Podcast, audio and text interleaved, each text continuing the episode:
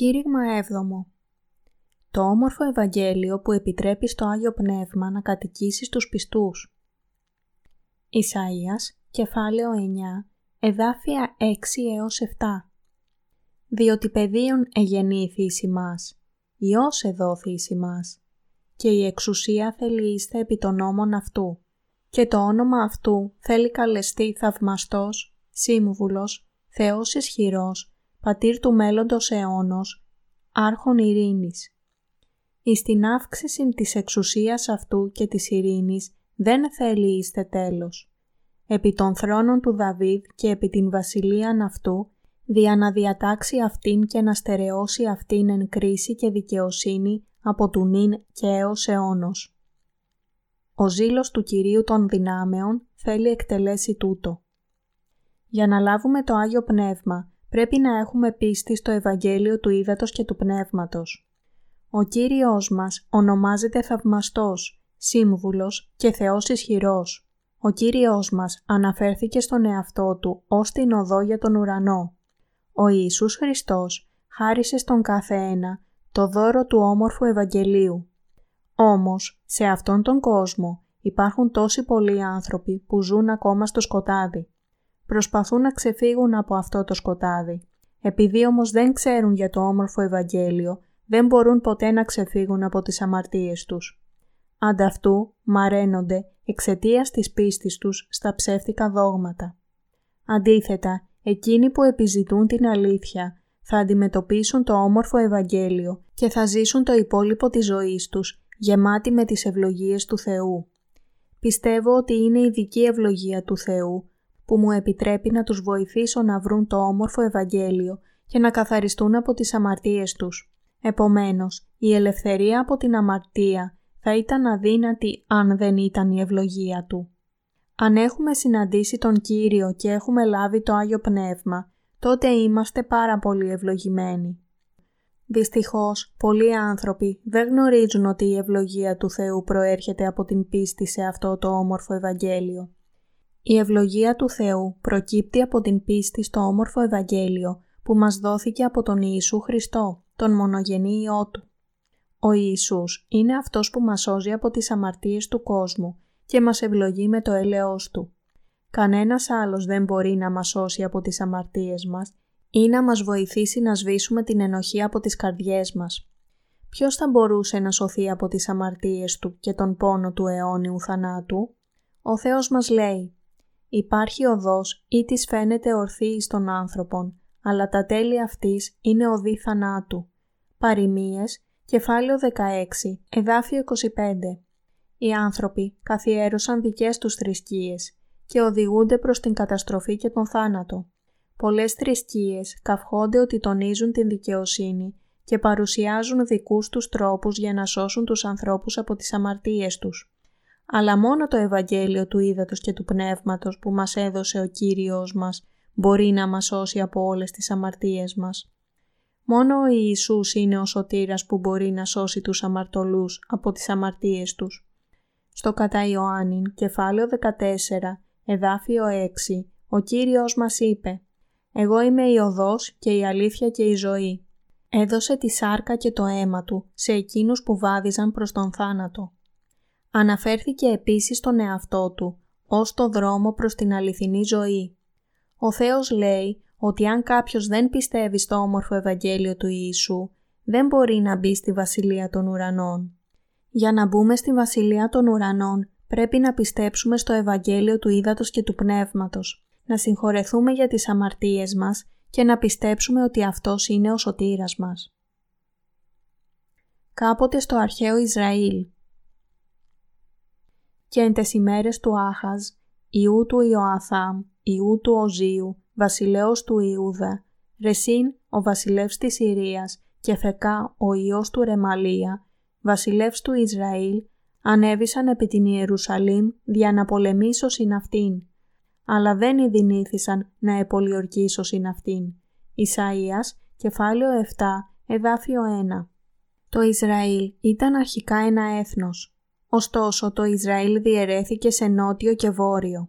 Ο ναός του Θεού ήταν στην Ιερουσαλήμ, στη νότια Ιουδαία, όπου βασίλευε ο Ροβοάμ, ο γιος του βασιλιά Σολομώντα.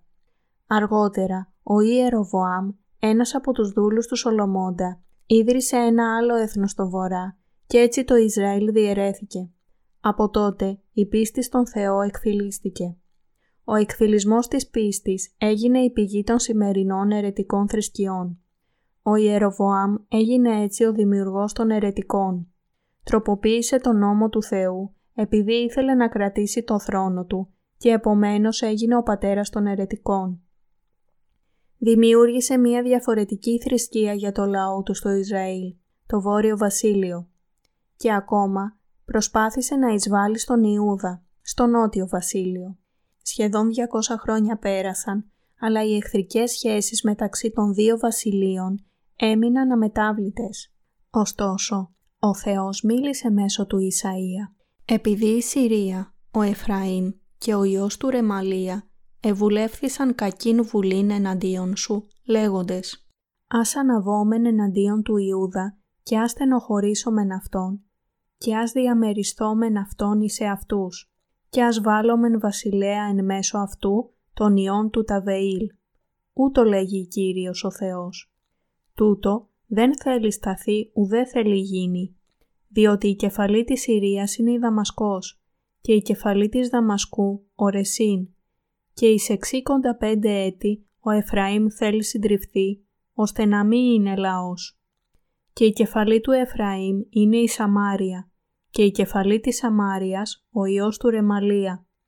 Αν δεν πιστεύετε, δεν θέλετε βεβαίως στερεωθεί. Ισαΐας, κεφάλαιο 7, εδάφια 5 έως 9. Εκείνο τον καιρό, ο Θεός προφήτευσε μέσω του Ισαΐας τον βασιλιά Άχαζ. Αλλά ο βασιλιάς δεν είχε πίστη στον Θεό. Ο Άχας ανησυχούσε μόνο που δεν θα ήταν σε θέση να αντέξει ενάντια στον στρατό της Συρίας.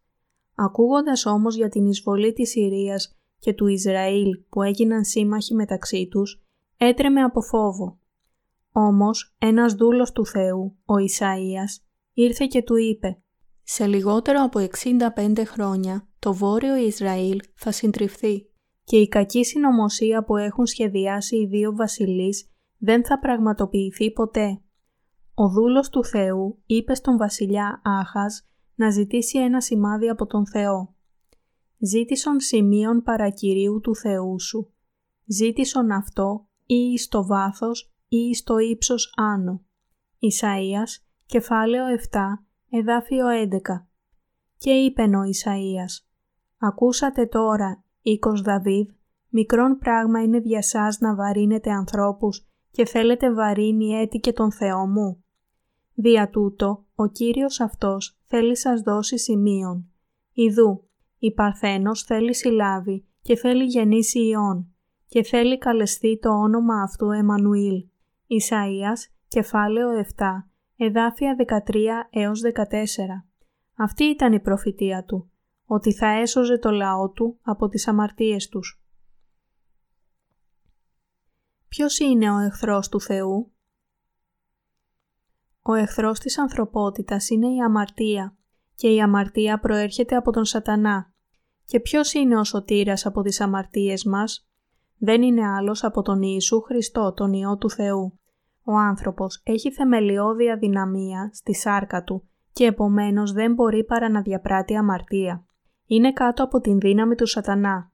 Πολλοί άνθρωποι εξακολουθούν να επισκέπτονται μάντις και προσπαθούν να ζήσουν τη ζωή τους όπως ακριβώς τους οδηγούν αυτοί οι ψευδοπροφήτες. Αυτό είναι άμεση απόδειξη ότι βρίσκονται κάτω από τον έλεγχο του σατανά. Ο Κύριος έδωσε στον Ισαΐα σημείο της σωτηρίας λέγοντας ότι η Παρθένος θα γεννούσε έναν ιό και θα τον ονόμαζε Εμμανουήλ. Ήταν σχέδιο του Θεού να στείλει τον Ιησού με ομοιότητα αμαρτωλής σάρκας ανθρώπου και να σώσει τους αμαρτωλούς από την καταπίεση του σατανά. Σύμφωνα με την προφητεία, ο Ιησούς ήρθε σε αυτόν τον κόσμο ως άνθρωπος που γεννήθηκε από την Παρθένο Μαρία. Αν ο Ιησούς δεν είχε έρθει σε μας, ακόμα θα ζούσαμε κάτω από τη βασιλεία του σατανά. Αλλά ο Ιησούς ήρθε σε αυτόν τον κόσμο και βαφτίστηκε από τον Ιωάννη και πέθανε στον Σταυρό για να μας δώσει το όμορφο Ευαγγέλιο που θα σώσει όλους τους αμαρτωλούς από τις αμαρτίες τους. Γι' αυτό, πολλοί άνθρωποι που πίστεψαν στο όμορφο Ευαγγέλιο έλαβαν συγχώρεση για τις αμαρτίες τους και έγιναν παιδιά του Θεού. Ακόμα και σήμερα, πολλοί θεολόγοι διαφωνούν αν ο Ιησούς Χριστός είναι Θεός ή άνθρωπος. Οι συντηρητικοί θεολόγοι λένε ότι ο Ιησούς είναι Θεός, αλλά μερικοί νέοι θεολόγοι ανταπαντούν υποστηρίζοντας ότι ο Ιησούς ήταν παράνομο παιδί του Ιωσήφ. Τι αξιοθρύνητος ισχυρισμός είναι αυτός; Μερικοί νέοι θεολόγοι λένε ότι δεν μπορούν να πιστέψουν ότι ο Ιησούς είχε τη δυνατότητα να περπατήσει πάνω στο νερό. Λένε, ο Ιησούς στην πραγματικότητα περπάτησε πάνω σε έναν χαμηλό λόφο στο βάθος του ορίζοντα και οι μαθητές του που τον έβλεπαν από μακριά νόμιζαν ότι περπατούσε στο νερό. Οι σημερινοί διδάκτορες θεολογίας που ανήκουν στις σχολές της νέας θεολογίας δεν είναι όλοι σπουδαίοι άνθρωποι της θεολογίας. Οι περισσότεροι από αυτούς επιλέγουν να πιστέψουν από τη βίβλο μόνο σε ό,τι μπορούν να κατανοήσουν. Για να δώσω ένα άλλο παράδειγμα, η βίβλος λέει ότι ο Ιησούς τάισε 5.000 ανθρώπους με δύο ψάρια και πέντε ψωμιά, αλλά αυτοί παραμένουν πολύ δύσπιστοι σχετικά με αυτό το θαύμα. Το εξηγούν με τους ακόλουθους όρους. Ο λαός ακολουθούσε τον Ιησού και πεινούσε μέχρι θανάτου. Έτσι ο Ιησούς ζήτησε από τους μαθητές του να συλλέξουν όλα τα υπόλοιπα τρόφιμα. Τότε ένα παιδί πρόσφερε εθελοντικά το γεύμα του και όλοι οι άλλοι ενήλικοι συγκινήθηκαν και έβγαλαν και εκείνοι τα δικά τους τρόφιμα. Έτσι, όταν σύλλεξαν όλα τα τρόφιμα και έφαγαν, περίσεψαν δώδεκα καλάθια. Τέτοιοι θεολόγοι προσπαθούν μόνο να κάνουν τους λόγους του Θεού να ταιριάζουν στην πολύ περιορισμένη δική τους κατανόηση. Η πίστη στην αλήθεια του Θεού είναι απλή πίστη στο όμορφο Ευαγγέλιο που έδωσε ο Θεός. Πίστη δεν σημαίνει να πιστεύεις ένα πράγμα απλά επειδή φαίνεται να έχει νόημα και να μην πιστεύεις σε κάτι άλλο επειδή είναι δύσκολο να το καταλάβεις. Είτε μπορούμε να κατανοήσουμε είτε όχι, πρέπει να τον εμπιστευτούμε και να δεχτούμε τους λόγους του όπως είναι γραμμένοι. Το γεγονός ότι ο Ιησούς ήρθε σε μας ως ο Υιός του ανθρώπου σημαίνει ότι στάλθηκε για να μας σώσει από όλες τις αμαρτίες μας. Ο Ιησούς που είναι Θεός ήρθε σε αυτήν τη γη για να μας σώσει. Ο Ισαΐας είχε προφητεύσει ότι θα ερχόταν σε μας ως ο Υιός του ανθρώπου, γεννημένος από μία παρθένο. Στη Γένεση, κεφάλαιο 3, εδάφιο 15, ο Κύριος ο Θεός είπε στο φίδι «Και έχθραν θέλω στήσει αναμέσων σου και της γυναικός και αναμέσων του σπέρματός σου και του σπέρματος αυτής αυτό θέλεις σου συντρίψει την κεφαλήν και εσύ θέλεις κεντήσει την πτέρναν αυτού. Αυτό σημαίνει ότι ο Θεός είχε προγραμματίσει να στείλει τον Ιησού με μορφή ανθρώπου ως σωτήρα μας για να σώσει την ανθρωπότητα από τις αμαρτίες της. Στη βίβλο είναι γραμμένο «Πού θάνατε το κέντρο σου, πού άδει η νίκη σου, το δε κέντρο του θανάτου είναι η αμαρτία και η δύναμη της αμαρτίας ο νόμος. Α Κορινθίους, κεφάλαιο 15, εδάφια 55 έως 56. Το κεντρί του θανάτου είναι η αμαρτία. Όταν ένας άνθρωπος αμαρτάνει, ο θάνατος τον κάνει σκλάβο του. Αλλά ο Κύριος μας υπόσχεται. Το σπέρμα της γυναικός θέλει σου συντρίψει την κεφαλήν. Αυτό σημαίνει ότι ο Ιησούς θα κατέστρεφε το κεντρί της αμαρτίας που έφερε ο σατανάς. Ο Ιησούς ήρθε σε αυτόν τον κόσμο, βαφτίστηκε για να αναλάβει όλες τις αμαρτίες του κόσμου και ύστερα σταυρώθηκε και κρίθηκε για αυτές. Έσωσε έτσι από τις αμαρτίες τους όλους όσους πιστεύουν στο όμορφο Ευαγγέλιο. Όταν ο Αδάμ και η Εύα αμάρτησαν, ο Θεός υποσχέθηκε να σώσει την ανθρωπότητα από την δύναμη του σατανά. Στον σύγχρονο κόσμο Εχθροί του Θεού είναι όσοι δεν πιστεύουν στο όμορφο Ευαγγέλιο. Γιατί γεννήθηκε ο Ιησούς σε αυτόν τον κόσμο; Ο Θεός έδωσε τον νόμο και το όμορφο Ευαγγέλιο για να μας σώσει από τις αμαρτίες μας. Βάσει του νόμου του Θεού, οι άνθρωποι είναι αμαρτωλοί ενώπιόν Του. Παρόμοια, ο νόμος δόθηκε έτσι ώστε οι άνθρωποι να μπορούν να μάθουν για τις αμαρτίες τους. Όταν οι άνθρωποι έγιναν δούλοι στην αμαρτία και στον ίδιο τον νόμο, ο Κύριος μας ήρθε σε αυτόν τον κόσμο για να ικανοποιήσει τις δίκαιες απαιτήσεις του νόμου. Ο Ιησούς γεννήθηκε κάτω από τον νόμο. Γεννήθηκε στην εποχή του νόμου. Ο λόγος που οι άνθρωποι χρειάστηκαν τον νόμο ήταν για να γνωρίσουν τις αμαρτίες τους, για να λάβουν συγχώρεση για αυτές. Οι άνθρωποι καθαρίζουν τον ρήπο από τα ρούχα τους μόνο όταν καταλάβουν ότι είναι λερωμένα. Παρόμοια, για να αναγνωρίσουν τις αμαρτίες τους, οι άνθρωποι πρέπει να γνωρίσουν τον νόμο του Θεού. Αν δεν υπήρχε κανένας νόμος, δεν θα είχαν αίσθηση των αμαρτιών και ο Ιησούς δεν θα χρειαζόταν να έρθει σε αυτόν τον κόσμο. Αν ξέρετε τον νόμο του Θεού, τότε έχετε ένα ενδεχόμενο να τον τηρήσετε. Ξέραμε τον νόμο και επομένως μπορούσαμε να μάθουμε για τις αμαρτίες μας. Μόνο αφού μάθαμε για τις αμαρτίες μας, ο Ιησούς Χριστός έφερε το όμορφο Ευαγγέλιο για να πιστέψουμε. Αν ο Θεός δεν μας χορηγούσε τον νόμο, τότε δεν θα ήμασταν αμαρτωλοί και η κρίση δεν θα υπήρχε. Κατά συνέπεια, ο Θεός μας έδωσε τον νόμο και μας δόρισε το όμορφο Ευαγγέλιο για να σώσει όλους τους αμαρτωλούς από τις αμαρτίες τους. Ο νόμος που πρέπει να υπάρχει ανάμεσα στον Δημιουργό και τη δημιουργία Του είναι ο νόμος του Θεού για την σωτηρία. Αυτός είναι ο νόμος της αγάπης. Ο Θεός είπε στον άνθρωπο «Από δε του ξύλου της γνώσεως του καλού και του κακού δεν θέλεις φάγη από αυτού». Γένεσης, κεφάλαιο 2, εδάφιο 17. Αυτός ήταν ο νόμος που μας έδωσε ο Θεός και ο νόμος έγινε η βάση της αγάπης με την οποία ο Θεός μας έσωσε όλους από τις αμαρτίες μας. Ο νόμος της σωτηρίας είχε το θεμέλιό του στην συγχώρεση των αμαρτιών μας. Ο Θεός μας λέει ότι είναι ο δημιουργός μας και ότι όλα ήρθαν στην ύπαρξη σύμφωνα με το θέλημά Του. Αυτό σημαίνει ότι ο Θεός είναι το υπέρτατο όν και οι άνθρωποι πρέπει να πιστέψουν στον νόμο της σωτηρίας που ολοκληρώθηκε μέσω του όμορφου Ευαγγελίου. Ο απόλυτος Θεός είναι εντελώς καλός. Η αγάπη του Θεού για αυτόν τον κόσμο τον παρακίνησε να θυσιάσει τον μονογενή του Υιό, ο οποίος έγινε ο σωτήρας όλων των αμαρτωλών. Αν ο Θεός μας είχε πλάσει χωρίς να μας δώσει το όμορφο Ευαγγέλιο για να μας σώσει από τις αμαρτίες μας, θα είχαμε υψώσει καταγγελίες εναντίον Του. Αλλά ο Θεός θέλησε να μας σώσει από την καταστροφή και γι' αυτό καθιέρωσε τον νόμο της σωτηρίας.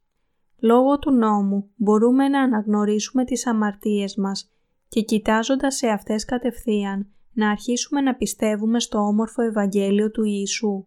Όταν παραβιάζουμε τον Λόγο του Θεού, αποδεικνυόμαστε αμαρτωλοί ενώπιον του νόμου και τελικά εμείς οι αμαρτωλοί γονατίζουμε ενώπιον του Θεού για να οικετεύσουμε το έλεος της συγχώρεσής Του για τις αμαρτίες. Ο Ιησούς γεννήθηκε από μία γυναίκα και ήρθε σε αυτόν τον κόσμο για να σώσει την ανθρωπότητα από την αμαρτία. Ο Ιησούς ήρθε σε αυτόν τον κόσμο ως άνθρωπος για να εκπληρώσει το σχέδιο του Θεού για μας. Πιστεύουμε στο όμορφο Ευαγγέλιό Του. Γι' αυτό δοξάζουμε τον Κύριο. Μερικοί παραπονιούνται. Γιατί ο Θεός με έκανε τόσο έφραυστο που πέφτω τόσο εύκολα στην αμαρτία και έχω υποφέρει τόσο πολύ για τις ανομίες μου. Αλλά ο Θεός δεν ήθελε ποτέ να υποφέρουμε. Επέτρεψε να υποφέρουμε επειδή ήμασταν δύσπιστοι στο Ευαγγέλιο του Ιησού. Ο Θεός μας έδωσε και τα παθήματα και το όμορφο Ευαγγέλιο, έτσι ώστε ως παιδιά Του να έχουμε την ίδια δύναμη όπως Εκείνος. Αυτό ήταν το σχέδιό Του. Αλλά οι δαίμονες λένε «Όχι, όχι, ο Θεός είναι δικτάτορας. Προχωρήστε και ζήστε όπως θέλετε. Να είστε ανεξάρτητοι. Κάντε την τύχη σας με τις δικές σας προσπάθειες. Οι δαίμονες προσπαθούν επίσης να εμποδίσουν την πίστη της ανθρωπότητας στον Θεό. αλλά όσοι διαλέγουν να ζήσουν χωριστά από τον Θεό, είναι εμπόδια στο σχέδιό Του για τη σωτηρία. Ο Ιησούς ήρθε σε αυτόν τον κόσμο και κάλεσε όσους είναι κάτω από τη δύναμη του σατανά να εγκαταλείψουν τις αμαρτίες τους. Δεν πρέπει να ζήσουμε χωριστά από τον Θεό. Ο άνθρωπος γεννιέται αμαρτωλός που προορίζεται για τον Άδη. Δεν υπάρχει καμία αλήθεια σε αυτήν τη γη που δεν μεταβάλλεται. Όμως, το όμορφο Ευαγγέλιο του Ιησού είναι η αναλύωτη αλήθεια. Γι' αυτό οι άνθρωποι μπορούν να εξαρτηθούν από αυτήν την αλήθεια και να ελευθερωθούν από τη δύναμη του σατανά. Η ανθρωπότητα κληρονόμησε τις αμαρτίες του Αδάμ και της Εύας και χωρίς την επέμβαση του Ιησού θα καταδικαζόταν στις φλόγες του Άδη. Αντίθετα, χάρη στη θυσία του, ο άνθρωπος ευλογήθηκε με τη δύναμη να γίνει παιδί του Θεού. Δεν θέλει εις όμως τι ούτων θάμβωμα εις την γην την τεθλιμένη. Ισαΐας, κεφάλαιο 9, εδάφιο 1. Ο Θεός έστειλε τον Υιό Του σε αυτόν τον κόσμο και δόξασε όσους πιστεύουν στην όμορφη σωτηρία. Ο λαός, ο περιπατών εν το σκότη, είδε φως μέγα εις τους καθημένους εν γη σκιάς θανάτου. Φως έλαμψεν επ' αυτούς. Ισαΐας, κεφάλαιο 9, εδάφιο 2. Σήμερα αυτός ο λόγος πραγματοποιείται σε εσάς και εμένα. Με την πίστη στο όμορφο Ευαγγέλιο ευλογηθήκαμε με αιώνια ζωή, την οποία δεν μπορούμε να έχουμε σε αυτήν την γη. Ο Ιησούς Χριστός έσωσε την ανθρωπότητα από όλες τις αμαρτίες του κόσμου και σε όσους πιστεύουν στο όμορφο Ευαγγέλιο έδωσε την αιώνια ζωή και τη βασιλεία των ουρανών. Σκόρπισε το όμορφο φως του Ευαγγελίου σε εκείνους που ήταν απελπισμένοι. Ο άνθρωπος εμφανίζεται σε αυτόν τον κόσμο όπως η ομίχλη, για μία στιγμή, αλλά σύντομα εξαφανίζεται. Η ζωή του είναι όπως αυτή των ετήσιων φυτών και της χλώης. Η Χλόη διατηρεί τη δύναμη της ζωής της για μερικούς μόνο μήνες στη διάρκεια του χρόνου και εξαφανίζεται σύμφωνα με την πρόνοια του Θεού. Όλα είναι μάταια στη ζωή μας. Τόσο μάταια όσο αυτή η Χλόη. Αλλά ο Θεός έδωσε το όμορφο Ευαγγέλιο στις εξαντλημένες ψυχές μας και με τη δικαιοσύνη Του μας έκανε παιδιά Του. Τι καταπληκτική χάρη είναι αυτή. Οι χωρίς νόημα ζωές μας έγιναν αιώνιες ζωές χάρη στην αγάπη του Θεού και επίσης ευλογηθήκαμε με το δικαίωμα να γίνουμε παιδιά Του. Ακολουθεί η ομολογία μιας ψυχής που ευλογήθηκε με τη χάρη του Θεού πιστεύοντας το όμορφο Ευαγγέλιο. Γεννήθηκα σε μια οικογένεια που δεν πίστευε στον Θεό. Έτσι, μεγάλωσα σκεπτόμενος πώς ήταν ωραίο που η μητέρα μου προσευχόταν κάθε πρωί στους θεούς του ουρανού και της γης για την ευημερία της οικογένειάς μου με ένα κύπελο νερό μπροστά της. Καθώς μεγάλωνα, δεν ήξερα για την αξία μου ή για τον λόγο της ύπαρξής μου και αυτό με έκανε να πιστέψω ότι ουσιαστικά δεν έχει σημασία αν ζήσω ή πεθάνω. Επειδή ήμουν απληροφόρητος για την αξία μου, ζούσα σε μοναξιά. Αυτό το είδος ζωής με εξάντλησε και έτσι βιάστηκα να παντρευτώ. Η έγκαμη ζωή μου ήταν καλή, δεν είχα τίποτα να επιθυμήσω. Γι' αυτό έζησα μία ήρεμη και γαλήνια ζωή. Ύστερα απέκτησα ένα παιδί και από τότε διαπίστωσα ότι η αγάπη άρχισε να εμφανίζεται σε μένα. Άρχισα να χάνω τις εγωιστικές επιθυμίες μου, αλλά επίσης φοβόμουν την απώλεια εκείνων που ήταν τόσο κοντά σε μένα. Έτσι άρχισα να ψάχνω τον Θεό. Ήμουν έθραυστος και ανίκανος και γι' αυτό χρειαζόμουν ένα υπέρτατο όν που θα προσέχει τους αγαπημένους μου. Έτσι άρχισα να πηγαίνω στην εκκλησία, αλλά η πίστη μου ήταν ελάχιστα διαφορετική από εκείνη της μητέρας μου όταν προσευχόταν μπροστά στο κύπελο με το νερό. Η προσευχή μου βασιζόταν μόνο σε ασαφείς φόβους και ελπίδες. Μία φορά συμμετείχα σε μία από τις μικρές συναθρήσεις που πραγματοποιόνταν στην τοπική εκκλησία και ενώ προσευχόμουν άρχισαν να τρέχουν από τα μάτια μου δάκρυα. Ήμουν στεναχωρημένος και προσπαθούσα να σταματήσω, αλλά τα δάκρυα συνέχισαν να τρέχουν. Οι άνθρωποι γύρω μου έβαλαν τα χέρια τους στο κεφάλι μου και με σύγχαραν που έλαβα το Άγιο Πνεύμα. Αλλά μπερδεύτηκα. Δεν ήμουν εξοικειωμένος με τους λόγους του Θεού και η πίστη μου σε Αυτόν ήταν ασαφής. Γι' αυτό δεν είχα καμία εμπιστοσύνη ότι αυτή ήταν η δύναμη του Αγίου Πνεύματος. Η εκκλησία που παρακολουθούσα συνδεόταν με την πετικοσιανή χαρισματική κίνηση και πολλοί είχαν εμπειρίες όπως και εγώ και σχεδόν όλοι είχαν μιλήσει γλώσσες.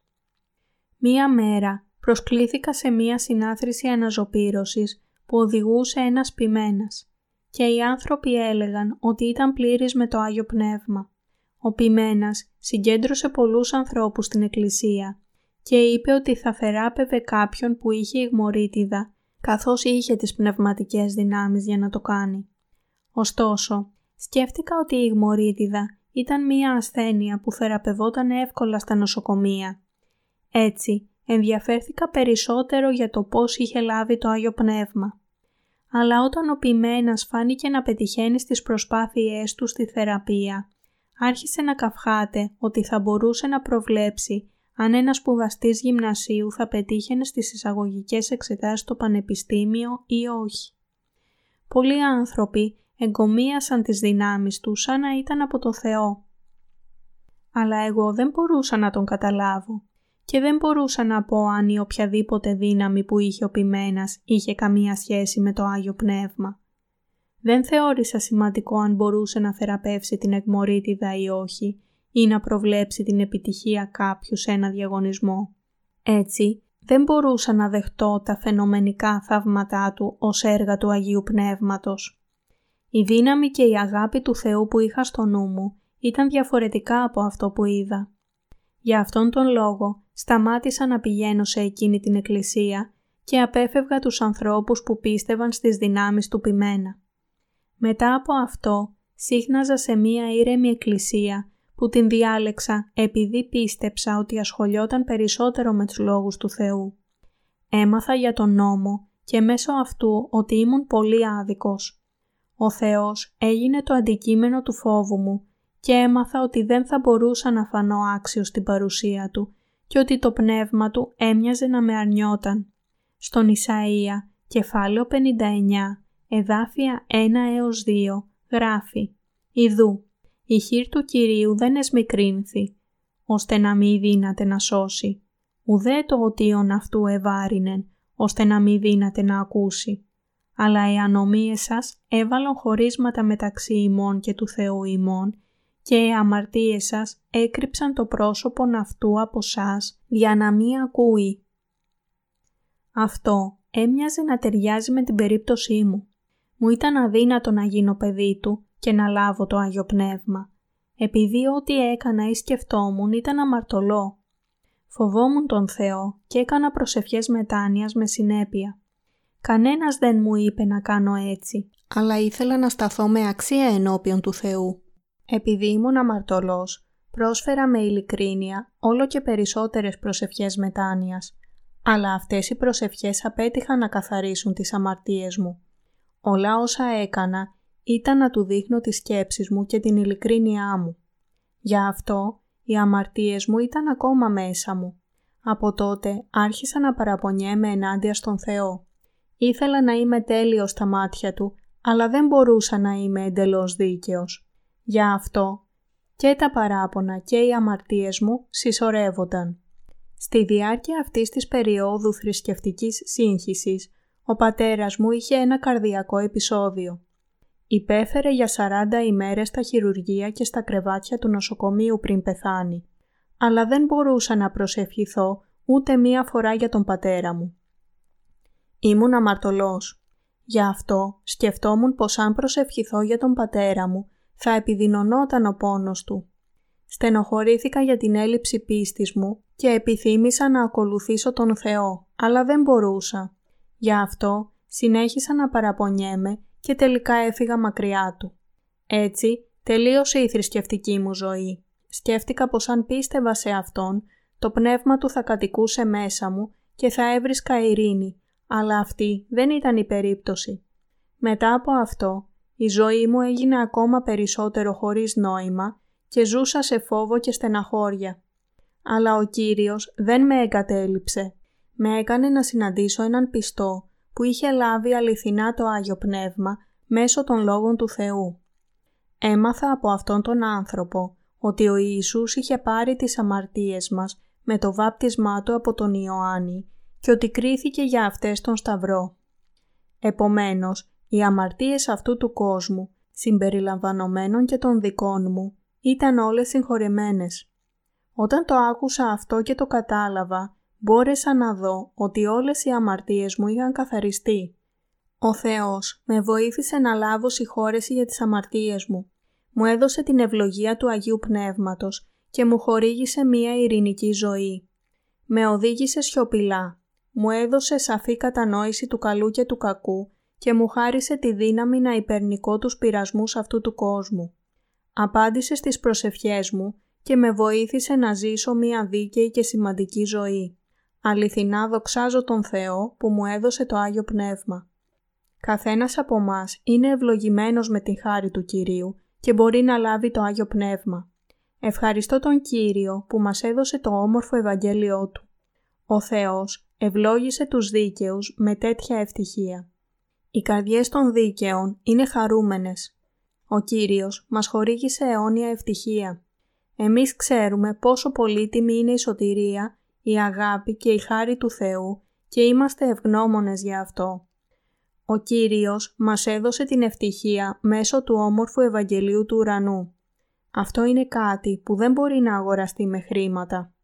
Ο Θεός μας έστειλε το Άγιο Πνεύμα, καθώς επίσης και το όμορφο Ευαγγέλιο, για να μας κάνει χαρούμενους και δίκαιους. Το όμορφο Ευαγγέλιο είναι αυτό που κάνει τις ζωές μας ευλογημένες. Ο Κύριος μας έδωσε το όμορφο Ευαγγέλιο και είναι ευτυχής που οι δίκαιοι απολαμβάνουν ευλογημένη ζωή.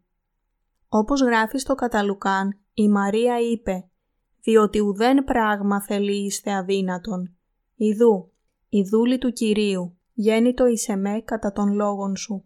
Λουκάς, κεφάλαιο 1, εδάφια 37 έως 38.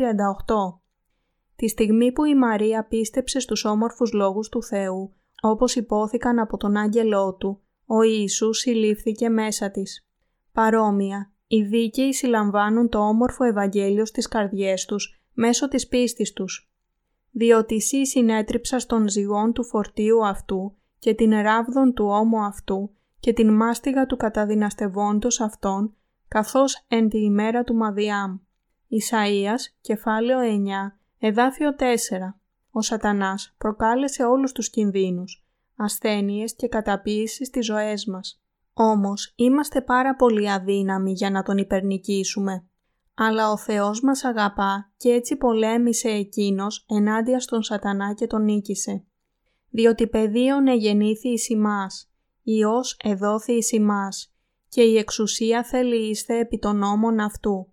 Και το όνομα αυτού θέλει καλεστεί θαυμαστός, σύμβουλος, Θεός ισχυρός, πατήρ του μέλλοντος αιώνος, άρχον ειρήνης. Εις την αύξηση της εξουσίας αυτού και της ειρήνης δεν θελείστε τέλος, επί των θρόνων του Δαβίδ και επί την βασιλείαν αυτού δια να διατάξει αυτήν και να στερεώσει αυτήν εν κρίση και δικαιοσύνη από του νυν και έως αιώνος. Ο ζήλος του Κυρίου των δυνάμεων θέλει εκτελέσει τούτο. Ισαΐας, κεφάλαιο 9, εδάφια 6 έως 7. Ο Θεός υποσχέθηκε να μας δοξάσει ως παιδιά Του μέσω του όμορφου Ευαγγελίου που έφερε ο Ιησούς. Νίκησε τον σατανά σύμφωνα με την υπόσχεσή Του και μας ελευθέρωσε από την δύναμη του σατανά. Ο Κύριος ήρθε στη γη και με την δύναμή Του υποσχέθηκε να πάρει όλο το σκοτάδι της αμαρτίας. Έτσι και εμείς επίσης ονομάζουμε τον Κύριό μας θαυμαστό. Έχει κάνει πολλά θαυμάσια πράγματα για μας. Η απόφαση του Θεού να έρθει σε αυτόν τον κόσμο ως Υιός του ανθρώπου ήταν μυστήριο. «Έλθετε τώρα και ας διαδικαστόμεν», λέγει Κύριος. «Εάν οι αμαρτίες σας είναι ως το πορφυρούν, θέλουσι γίνει λευκαίος χιών. Εάν είναι ερυθραίος κόκκινον, θέλουσι γίνει ως λευκών μαλλίων. Ισαΐας, κεφάλαιο 1, εδάφιο 18. Ο Κύριος υποσχέθηκε να μας σώσει από τις αμαρτίες μας και να μας δώσει αιώνια συγχώρεση. Ο Ιησούς αναφέρεται όσο θαυμαστός και συνεπώς έχει κάνει θαυμαστά έργα για μας. Το όνομα αυτού θέλει καλεστεί θαυμαστός, σύμβουλος, Θεός ισχυρός. Ο Θεός, ο σύμβουλός μας, προγραμμάτισε τη σωτηρία μας με το όμορφο Ευαγγέλιο και πραγματοποίησε το σχέδιό Του για να μας σώσει αιώνια από τις αμαρτίες μας. Το μωρό του Θεού είναι σοφότερο των ανθρώπων. Ήταν η σοφία Του για τον Ιησού να βαπτιστεί από τον Ιωάννη και να πεθάνει στο σταυρό για να μας σώσει από όλες τις αμαρτίες μας. Αυτό είναι μυστήριο έργο που έκανε για μας, αλλά είναι ο νόμος της αγάπης που μας έσωσε από όλες τις αμαρτίες μας. Ο νόμος της αγάπης είναι το Ευαγγέλιο της αλήθειας που μας οδηγεί να λάβουμε το Άγιο Πνεύμα μέσω του ύδατος και του αίματός Του. Ο Κύριος λέει στον Ισαΐα, κεφάλαιο 53, εδάφιο 10 «Αλλά ο Κύριος ηθέλησε να βασανίσει Αυτόν». Ο Ιησούς έδωσε τη ζωή Του προσφορά για την αμαρτία για να γίνει το θέλημα του Θεού. Μεταβίβασε τις αμαρτίες του κόσμου στον Υιό Του, τον Ιησού Χριστό, και τον άφησε να υποστεί τον πόνο της Σταύρωσης για να κρυθεί για αυτές. Αυτό είναι το όμορφο Ευαγγέλιο που έσωσε την ανθρωπότητα από τις αμαρτίες της μια για πάντα. Ο Χριστός πρόσφερε τη ζωή Του για μας, πλήρωσε την ποινή της αμαρτίας και μας ευλόγησε με τη σωτηρία. Το σύστημα θυσιών του Θεού Η βίβλος μιλά για μία προσφορά που κάποτε έφερνε συγχώρεση για τις αμαρτίες μίας ημέρας. Ο αμαρτωλός έπρεπε να φέρει ένα ζώο χωρίς μόμο και να βάλει τα χέρια του στο κεφάλι του ζώου για να μεταβιβάσει τις αμαρτίες του. Ύστερα έπρεπε να σκοτώσει το θύμα και να δώσει το αίμα του στον ιερέα. Και ο ιερέας έπαιρνε λίγο από το αίμα του ζώου και το έβαζε στα κέρατα του θυσιαστηρίου του ολοκαυτώματος και έχινε το υπόλοιπο στη βάση του θυσιαστηρίου. Με αυτόν τον τρόπο μπορούσε να συγχωρεθεί για τις αμαρτίες μίας ημέρας. Η τοποθέτηση των χεριών ήταν ο τρόπος για έναν αμαρτωλό να μεταβιβάσει τις αμαρτίες του στο θύμα. Εκείνοι που πρόσφεραν τις θυσίες τους σύμφωνα με το σύστημα θυσιών μπορούσαν να λάβουν συγχώρεση για τις αμαρτίες τους. Το σύστημα θυσιών ήταν ο τρόπος που εξηλαιώναμε τις αμαρτίες μας την εποχή προτού αναλάβει ο Ιησούς όλη την αμαρτία. Ο Θεός επίσης είχε διορίσει την ημέρα του εξυλασμού, έτσι ώστε ο λαός του Ισραήλ να μπορεί να κάνει εξηλαίωση για τις αμαρτίες που διαπράχθηκαν στη διάρκεια ενός ολόκληρου χρόνου. Η θυσία γινόταν τη δέκατη ημέρα του έβδομου μήνα. Ο Θεός διόρισε τον αρχιερέα Ααρών ως αυτόν που θα μεταβίβασε τις αιτήσιες αμαρτίες όλων των Ισραηλιτών στον αποδιοπομπαίο τράγο. Το τελετουργικό τηρούνταν σύμφωνα με το σχέδιο του Θεού. Η συγχώρεση των αμαρτιών προήλθε από τη σοφία και την αγάπη του για την ανθρωπότητα. Αυτή είναι η δύναμή του. Τα κέρατα του θυσιαστηρίου του ολοκαυτώματος αντιπροσωπεύουν τα βιβλία της κρίσης. Αποκάλυψη, κεφάλαιο 20, εδάφιο 12 όπου καταγράφονται οι αμαρτίες της ανθρωπότητας. Ο λόγος που ο ιερέας έβαζε το αίμα της προσφοράς για αμαρτία στα κέρατα του θυσιαστηρίου του ολοκαυτώματος ήταν για να σβηστούν τα ονόματα και οι ανομίες τους που γράφτηκαν στο βιβλίο της κρίσης. Το αίμα είναι η ζωή πάσης σαρκός. Η θυσία αφαιρούσε τις αμαρτίες των Ισραηλιτών και ο αποδιοπομπαίος τράγος σκοτωνόταν για να πληρώσει την ποινή της αμαρτίας. Ο Θεός τους είχε πει να σκοτώνουν ένα θύμα για να δεχτεί την τιμωρία για τις αμαρτίες τους. Αυτό ήταν ένα σημάδι της σοφίας και της αγάπης Του για μας. Ο Ιησούς Χριστός ήρθε σε αυτόν τον κόσμο ως προσφορά για αμαρτία για να ολοκληρωθεί το σχέδιο του Θεού. Ο Ιησούς αφαίρεσε τις αμαρτίες του κόσμου με την θυσία Του. Αν εξετάσουμε τους λόγους αυτής της υπόσχεσης, βλέπουμε ότι ο Κύριος ηθέλησε να βασανίσει Αυτόν εταλαιπώρησεν Αυτόν ή Αυτός αφαίρεσε την αμαρτία του κόσμου. Διότι παιδίον εγεννήθη εις ημάς, Υιός εδόθη εις ημάς, και η εξουσία θελήστε επί των νόμων αυτού. και το όνομα αυτού θέλει καλεστεί, θαυμαστός, σύμβουλος, Θεός ισχυρός, πατήρ του μέλλοντος αιώνος, άρχον ειρήνης. Εις την αύξηση της εξουσίας αυτού και της ειρήνης δεν θέλει είστε τέλος. Επί των θρόνων του Δαβίδ και επί την βασιλείαν αυτού, δια να διατάξει αυτήν και να στερεώσει αυτήν εν κρίση και δικαιοσύνη από του νυν και έως αιώνος. Ο ζήλος του Κυρίου των δυνάμεων θέλει εκτελέσει τούτο. Ισαΐας, κεφάλαιο 9, εδάφια 6 έως 7.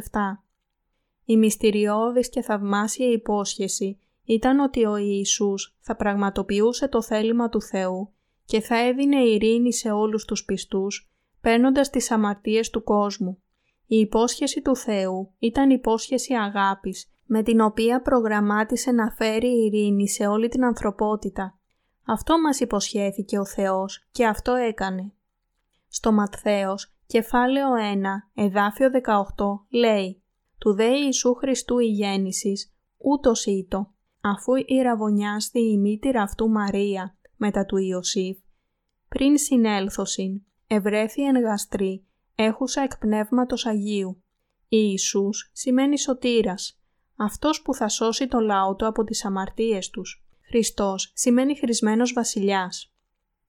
Ο Ιησούς δεν είχε καμία αμαρτία και είναι ο βασιλιάς και ο σωτήρας μας που γεννήθηκε από την Παρθένο για να σώσει το λαό του από τις αμαρτίες τους. Θέλει δε γεννήσει Υιόν και θέλεις σκαλέσει το όνομα αυτού Ιησούν, διότι αυτός θέλει σώσει τον λαόν αυτού από των αμαρτιών αυτών.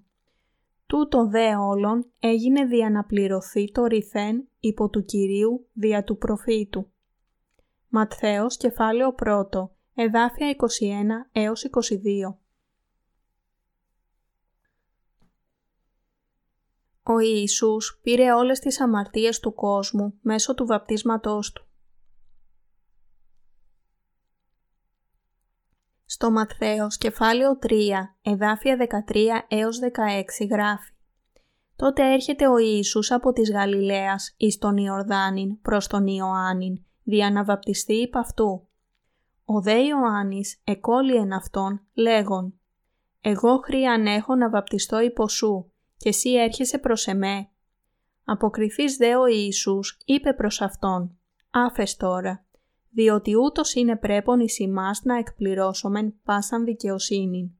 Τότε αφήνει αυτόν και βαπτιστής ο Ιησούς ανέβη ευθύς από του ύδατος και ιδού νύχθησαν εις αυτόν οι ουρανοί και είδε το πνεύμα του Θεού καταβαίνον ως περιστεράν και ερχόμενον επ' αυτόν.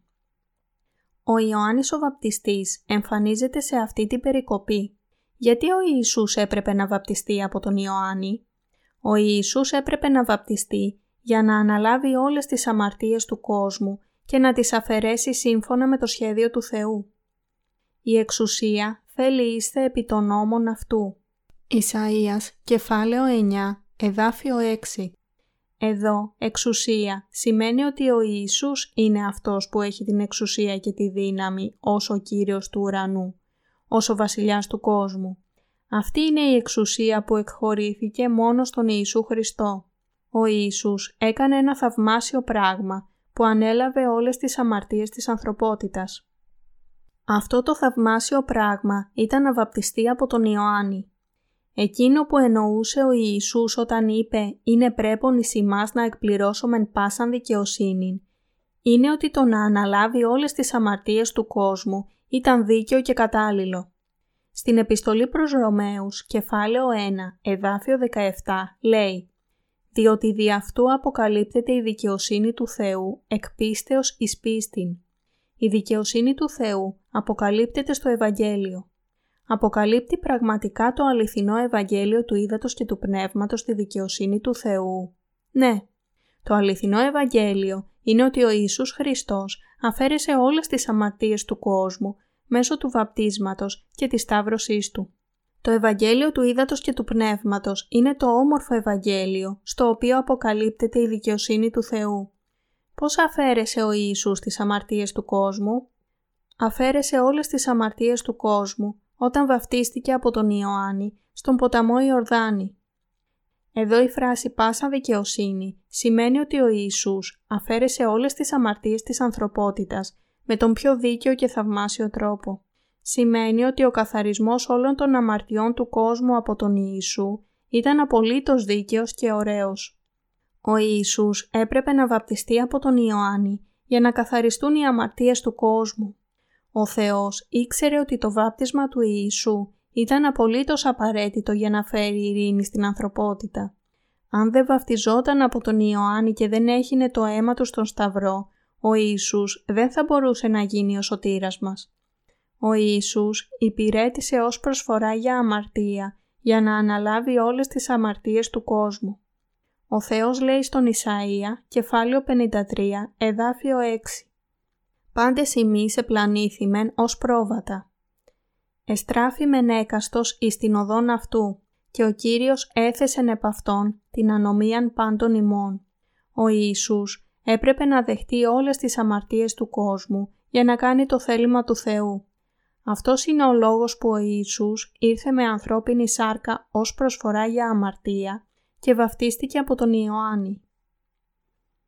Ο Ιησούς έπρεπε να δεχτεί όλες τις αμαρτίες της ανθρωπότητας και να κριθεί για αυτές, έτσι ώστε να μπορεί να εκπληρώσει το σχέδιο του Θεού και να εκφράσει την αθάνατη αγάπη Του.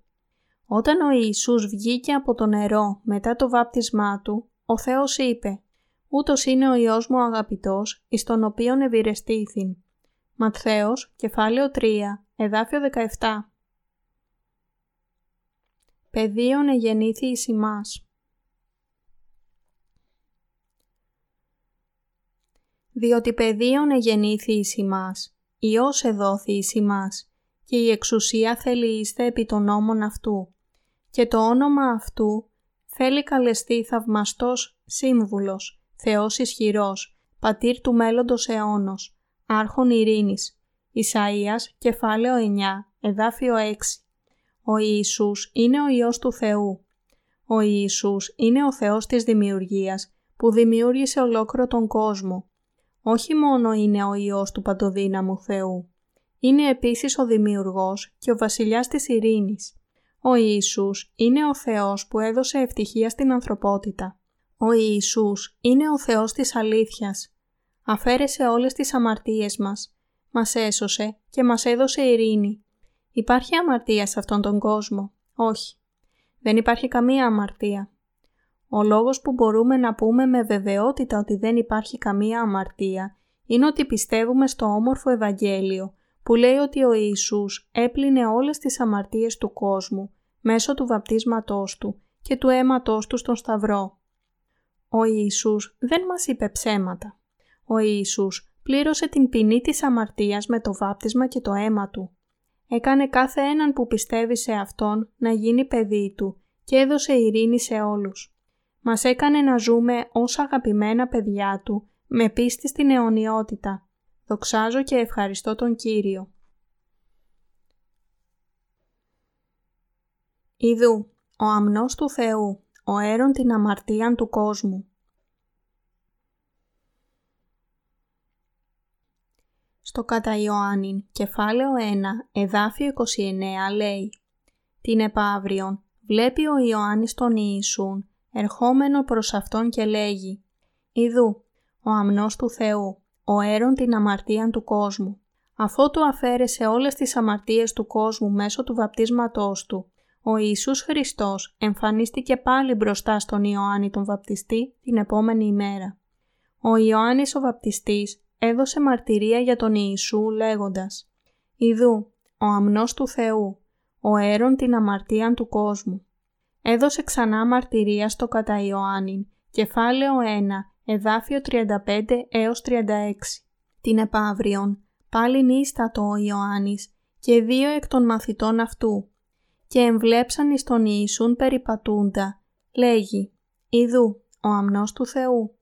Ο Ιησούς ήταν ο Μεσσίας που ήρθε ως ο αμνός του Θεού, ακριβώς όπως είχε υποσχεθεί ο Θεός στην Παλαιά Διαθήκη. Ο Μεσσίας Ιησούς Χριστός ήρθε σε μας ως θαυμαστός, σύμβουλος και Θεός ισχυρός και βαφτίστηκε για να μας σώσει από όλες τις αμαρτίες μας. Ένα μωρό γεννήθηκε σε εμάς Δέχτηκε όλες τις αμαρτίες του κόσμου με το βάπτισμά του από τον Ιωάννη.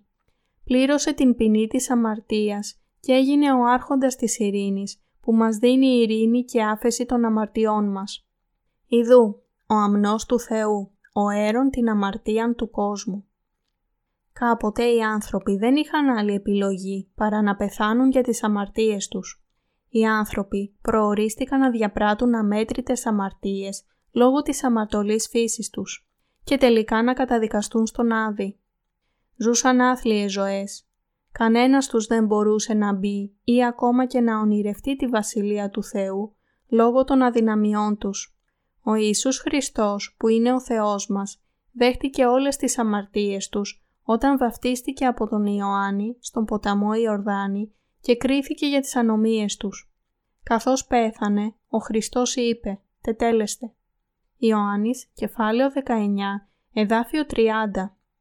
Αυτή ήταν η κραυγή της μαρτυρίας του στο γεγονός ότι ο Ιησούς έσωσε όλη την ανθρωπότητα από τις αμαρτίες τους και τον θάνατο και ότι ελευθέρωσε εντελώς κάθε έναν που πίστεψε στο όμορφο Ευαγγέλιο. Ιδού, ο αμνός του Θεού, ο αίρον την αμαρτίαν του κόσμου. Ξέρετε πού είναι όλες οι αμαρτίες του κόσμου. Δεν είναι στο σώμα του Ιησού Χριστού. Πού είναι όλες οι αμαρτίες και οι παραβάσεις που μας ταπεινώνουν σε αυτόν τον κόσμο. Όλες μεταβιβάστηκαν στον Ιησού Χριστό. Πού είναι όλες οι αμαρτίες μας. Είναι στη σάρκα εκείνου με την εξουσία επάνω στον νόμο του. Είναι στη σάρκα του παντοδύναμου Θεού. Όλες οι αμαρτίες από την γέννηση ως τον τάφο. Διαπράττουμε αμαρτία σε όλη τη διάρκεια της ζωής μας. Διαπράττουμε αμαρτίες από την ημέρα που γεννηθήκαμε μέχρι την ημέρα που γίναμε 20 ετών. Πού πήγαν όλες εκείνες οι αμαρτίες που διαπράχθηκαν εκείνα τα 20 χρόνια; Μεταβιβάστηκαν στη σάρκα του Ιησού Χριστού. Οι αμαρτίες που διαπράξαμε μεταξύ των 21 και 40 ετών μεταβιβάστηκαν επίσης στον Ιησού, ανεξάρτητα από τα πόσα χρόνια ζει κάποιος.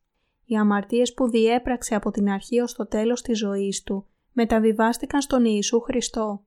Όλες οι αμαρτίες που έπραξε η ανθρωπότητα, ξεκινώντας από τον Αδάμ ως τον τελευταίο άνθρωπο σε αυτήν τη γη, μεταβιβάστηκαν στον Ιησού. Ακόμα και οι αμαρτίες των παιδιών και των εγγονιών μας μεταβιβάστηκαν ήδη στον Ιησού. Όλες οι αμαρτίες μεταβιβάστηκαν στον Ιησού όταν βαφτίστηκε. Υπάρχουν ακόμα αμαρτίες σε αυτόν τον κόσμο; Όχι. Δεν έχει απομείνει καμία. Δεν υπάρχει καμία αμαρτία που έμεινε στον κόσμο, επειδή πιστεύουμε στο όμορφο Ευαγγέλιο που μας έδωσε ο Ιησούς Χριστός. Έχετε αμαρτία στην καρδιά σας; Όχι. Αμήν. Πιστεύουμε στο όμορφο Ευαγγέλιο που λέει ότι ο Ιησούς Χριστός μας έσωσε από όλες τις αμαρτίες μας. Δοξάζουμε τον παντοδύναμο Ιησού που έκανε αυτό το θαυμαστό έργο για μας. Ο Ιησούς Χριστός αποκατέστησε τις χαμένες ζωές μας. Τώρα πιστεύουμε στο όμορφο Ευαγγέλιο, έτσι ώστε να μπορούμε να ζήσουμε μαζί με τον Θεό. Ακόμη και οι άνθρωποι που ήταν εχθροί του Θεού, οι αμαρτωλοί που δεν είχαν καμία άλλη επιλογή παρά να κρυφτούν στα σκοτεινά δάση, μπορούν τώρα να σωθούν από τις αμαρτίες τους με πίστη στο όμορφο Ευαγγέλιο. Το όμορφο Ευαγγέλιο μας διδάσκει ότι ο Κύριος έπλυνε όλες τις αμαρτίες μας όταν βαπτίστηκε από τον Ιωάννη, σταυρώθηκε και αναστήθηκε. Γίναμε παιδιά του Θεού με πίστη στο όμορφο Ευαγγέλιο του Ιησού. Ο Ιησούς πρόσφερε το σώμα Του ως προσφορά για την αμαρτία μας. Αυτός, ο Υιός του Παντοδύναμου Θεού, που δεν έπραξε ποτέ καμία αμαρτία σε αυτόν τον κόσμο, αφαίρεσε όλες τις αμαρτίες του κόσμου και έσωσε κάθε έναν που πιστεύει σε Αυτόν.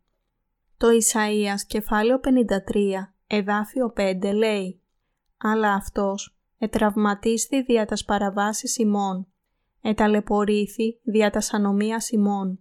Ο Ιησούς αφαίρεσε όλες τις αμαρτίες του κόσμου, συμπεριλαμβανομένης της αρχικής αμαρτίας και των πραγματικών αμαρτιών και δεν άφησε απ' έξω ούτε μία ανομία. Πλήρωσε την ποινή της αμαρτίας με τον θάνατό του στον Σταυρό και με αυτόν τον τρόπο μας έσωσε από όλες τις αμαρτίες μας. Ο Ιησούς έπλυνε όλες τις αμαρτίες του κόσμου μέσω αυτού του όμορφου Ευαγγελίου. Έχουμε βρει νέα ζωή μέσω του Ιησού. Όσοι πιστεύουν σε αυτό το όμορφο Ευαγγέλιο δεν είναι πλέον νεκροί πνευματικά. Έχουμε τώρα νέα και αιώνια ζωή επειδή ο Ιησούς πλήρωσε όλη την ποινή της αμαρτίας μας. Έχουμε γίνει παιδιά του Θεού με πίστη στο όμορφο Ευαγγέλιο του Ιησού Χριστού. Πιστεύετε ότι ο Ιησούς Χριστός είναι ο Υιός του Θεού; Πιστεύετε επίσης ότι είναι ο σωτήρας σας; Εγώ το πιστεύω. Ο Ιησούς Χριστός είναι η ζωή μας. Βρήκαμε νέα ζωή μέσω αυτού. Προοριζόμασταν να πεθάνουμε λόγω των αμαρτιών και των παραβάσεών μας. Αλλά ο Ιησούς πλήρωσε την ποινή της αμαρτίας μέσω του βαπτίσματός Του και του θανάτου Του στον Σταυρό. Μας ελευθέρωσε από τη σκλαβιά μας την αμαρτία, από τη δύναμη του θανάτου και τα δεσμά του σατανά. Ο Κύριος είναι ο Θεός που μας έσωσε από τις αμαρτίες μας και έγινε ο σωτήρας κάθε ενός που πιστεύει στον Ιησού. Όταν εξετάζουμε στην επιστολή προς Εβραίους, κεφάλαιο 10, εδάφια 10 έως 12, 14 και 18, μπορούμε να δούμε ότι ο Κύριος μας αγίασε έτσι ώστε να μην υπάρχει καμία άλλη ανάγκη να λάβουμε άφεση αμαρτιών. Μπαίνουμε στη Βασιλεία του Θεού με την πίστη στον Ιησού. Προοριζόμασταν να πεθάνουμε για τις αμαρτίες και τις παραβάσεις μας, αλλά τώρα μπορούμε να μπούμε στον ουρανό και να απολαύσουμε αιώνια ζωή με την πίστη στο βάπτισμα και το αίμα του Ιησού. Ο ποιμήνο καλός την ψυχή αυτού βάλει υπέρ των προβάτων. Ιωάννης, κεφάλαιο 10, εδάφιο 11. Ο Κύριος μας ήρθε σε αυτόν τον κόσμο για να μας σώσει από τις αμαρτίες του κόσμου μέσω του βαπτίσματός Του, του θανάτου Του στον Σταυρό και της Ανάστασής Του. Προσφέρει επίσης την ενίκηση του Αγίου Πνεύματος σε όσους έχουν λάβει την άφεση των αμαρτιών τους με πίστη σε αυτήν την αλήθεια. Σε ευχαριστούμε Κύριε. Το Ευαγγέλιό Σου είναι το όμορφο Ευαγγέλιο που μπορεί να δώσει στους πιστούς την ενίκηση του Αγίου Πνεύματος. Αλληλούια. Δοξάζω τον Κύριο.